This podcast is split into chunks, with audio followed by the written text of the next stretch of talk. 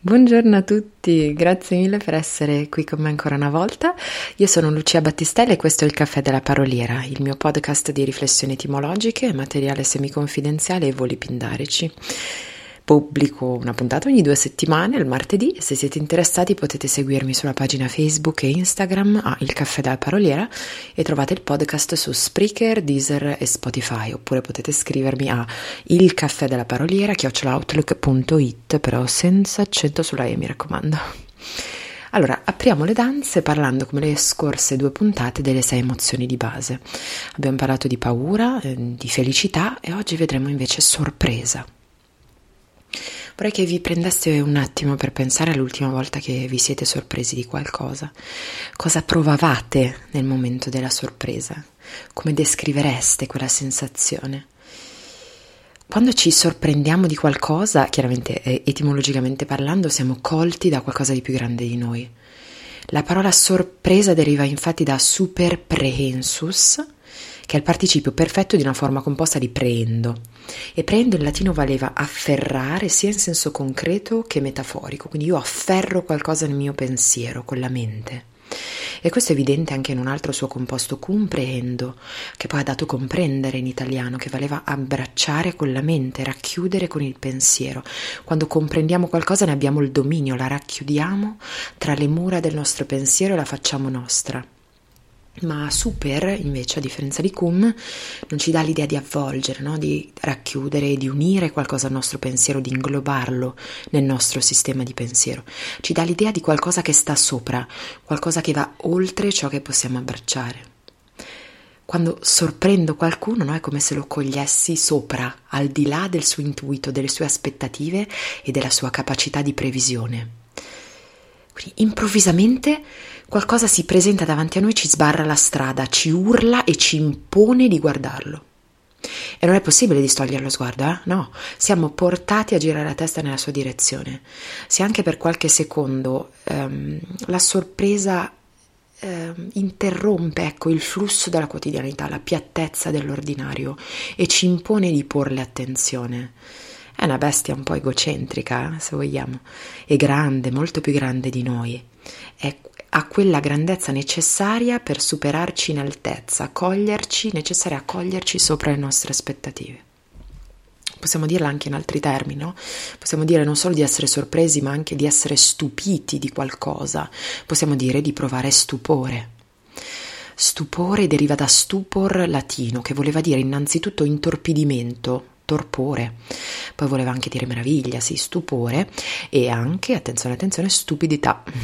Perché il verbo di derivazione è stupeo, che voleva dire restare zitto, restare intontito, essere stordito, restare immobile. E il verbo infatti ha dato anche stupido, che indica qualcuno che è rimasto talmente stupito da qualcosa che ne è rimasto offeso, potremmo dire, direbbe rezzonico, e spero che qualcuno colga il riferimento quando penso a qualcuno di stupido, magari mi immagino uno che, non so, se ne sta un po' con la bocca un po' aperta, così, la, la faccia tonta, come se gli fosse caduto qualcosa in testa, ossia sotto un, un anestetico pesante. Uno stupido quindi è qualcuno che persiste, che perdura nella sua condizione di stupore, quindi una condizione limitante, inibitrice, che ti fa vivere in una condizione di stallo e di impossibilità all'azione se dico, che ne so, che stupida che sono, lo dico di fronte che so, una situazione che non ho gestito bene. Mi sono trovata di fronte a qualcosa che in qualche modo eccedeva, andava oltre la mia comprensione, mi sorprendeva e ne sono rimasta stordita per troppo tempo, cioè il tempo necessario per far sì che io potessi pensare di aver agito da stupida. Se dico invece io sono rimasta ecco, sorpresa o stupita da quella cosa, da quell'altra cosa, significa che ho visto qualcosa che eccede la mia comprensione, ma non per forza rimango in questa condizione di silenzio e di intorpidimento per sempre. Vedo qualcosa di anormale che va oltre la mia comprensione, che mi supera. Allora che faccio? Taccio, sto zitta. Non so cosa fare. Cioè, quando ci scontriamo con l'inaspettato, qualunque esso sia, spesso perdiamo la parola, no? E, e, come riempiamo questi silenzi, quei momenti di afasia quando la parola manca? La riempiamo magari con dei versi tipo Oh mio Dio! Oppure Oh, delle esclamazioni, qualcosa del genere. Oddio, porca miseria, qui la lista potrebbe continuare, degenerare. Non fatemi continuare. non sappiamo no, cosa dire perché qualsiasi cosa dicessimo non riuscirebbe a corrispondere, ad essere adeguato a ciò che abbiamo appena provato, a ciò a cui abbiamo assistito. Quindi esclamiamo qualcosa per riempire quel silenzio, no? per segnalare verbalmente questa eccedenza dal normale, questa deviazione. A qualcosa di eccezionale deve corrispondere qualcosa di eccezionale. E eccezione è etimologicamente ciò che è escluso da una norma, deriva da ex cipere, verbo composto da ex, che significa appunto allontanamento, fuori, e capere, che significa prendere. Quindi escludere è prendere fuori. Io prelevo qualcosa da un gruppo e lo allontano dal gruppo. Per quanto possiamo dire poi di amare le eccezioni, di odiare le norme, no? la normalità e tutto ciò che ne deriva, diciamocelo che le norme ci aiutano a mettere in ordine il mondo, a semplificarlo. È paradossalmente la norma un luogo che gli uomini si sono costruiti ogni tanto anche un rifugio, no? un posto sicuro dove riparare. Altre volte però lo sentiamo come oppressivo, come limitante e inibitorio. La norma è un po' una casa, nel bene e nel male. Ma tornando ecco allo stupore, no? quando questo si verifica abbiamo bisogno di un attimo per riprenderci, per prendere possesso di noi e della nostra cognizione. Se per la durata dello stupore, ecco che non è così tanto momentaneo come si vuole credere, uno tace, uno non sa che dire, quando lo stupore viene meno e torna la normalità, cioè la nuova normalità costruita su quello stupore, allora ci si inizia ad interrogare sulle motivazioni del nostro stupore, più di ogni altra cosa sulla fonte di questo stupore. E quindi parte l'interrogazione, no? La, la domanda su di sé, la domanda su ciò che mi ha fatto stupire. Non a caso la filosofa svizzera, spero di pronunciarlo correttamente, uh, Jean uh, Hersch, nel manuale Storia della filosofia come stupore, identifica proprio lo stupore come un trampolino di lancio verso una nuova scoperta del sapere, in questo caso filosofica. Il sapere avanza sulla base dello stupore, dice. Ecco, io non sono del tutto d'accordo perché, cioè, sono d'accordo però con qualche riserva, perché lo stupore per me è un momento di stallo, cioè la nostra capacità razionale in quel momento si ferma perché viene colpita da qualcosa che ne supera i limiti. Non è questo che ci spinge a ricercare qualcosa, non è propriamente questo, è la curiosità che ne deriva a spingerci a superare questo limite, ad afferrare questo qualcosa che ci ha colto da sopra, a tendergli la mano, a cercare di raggiungerlo. Se pensiamo ai bambini, no? i bambini si stupiscono di tutto, specie nei primi anni della loro vita, perché vedono tutto per la prima volta, ma ciò che li spinge a proseguire oltre nella loro esplorazione del mondo non è propriamente lo stupore, perché lo stupore è solo una battuta d'arresto, uno spartiacque tra un prima e un dopo. È la curiosità che li spinge ad interrogarsi sullo stupore. E un'altra cosa da sottolineare, eh, stupore spesso si può confondere con la paura, no? E una differenza però sostanziale sussiste. La paura è una sorta di stupore colorato, potremmo dire, colorato di inquietudine. Per intenderci, no? quando i romantici sette-ottocenteschi si trovavano di fronte a uno spettacolo naturale, provavano oh, che per gli inglesi indicava una sorta di via di mezzo tra stupore e paura. Perché è chiaro no? che quando sento qualcosa mi si presenta alla vista qualcosa che, che io so, che riconosco eccedere la mia normalità e che mi sorprende, mi prende sopra di me. Io posso averne paura. Passando dall'altra parte delle Alpi, i francesi parlerebbero dello stupore come étonnement, cioè l'astonishment inglese.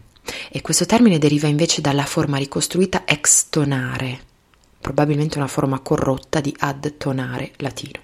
Adtonare in latino voleva dire tuonare, ed era il verbo del tuono che si manifesta in tutto il suo rumore, no? qualcosa che rompe l'equilibrio del cielo.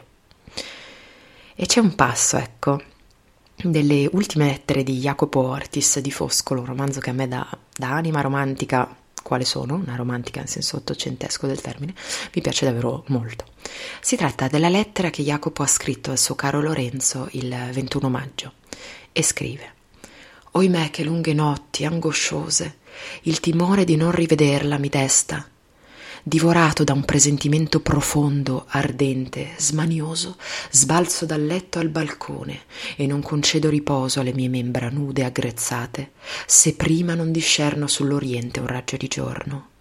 Corro palpitando al suo fianco e, stupido, soffoco le parole e i sospiri. Non concepisco, non odo. Il tempo vola e la notte mi strappa da quel soggiorno di paradiso. Ahi lampo, tu rompi le tenebre, splendi, passi ed accresci il terrore e l'oscurità. Il lampo è ciò che rompe il riposo di, di Jacopo, no? lo, lo, uh, lo interrompe, è la fonte di étonnement, di astonishment, di stupore.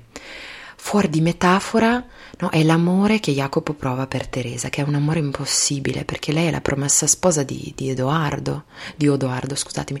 Dunque il suo amore è fonte sia di gioia sia di dolore.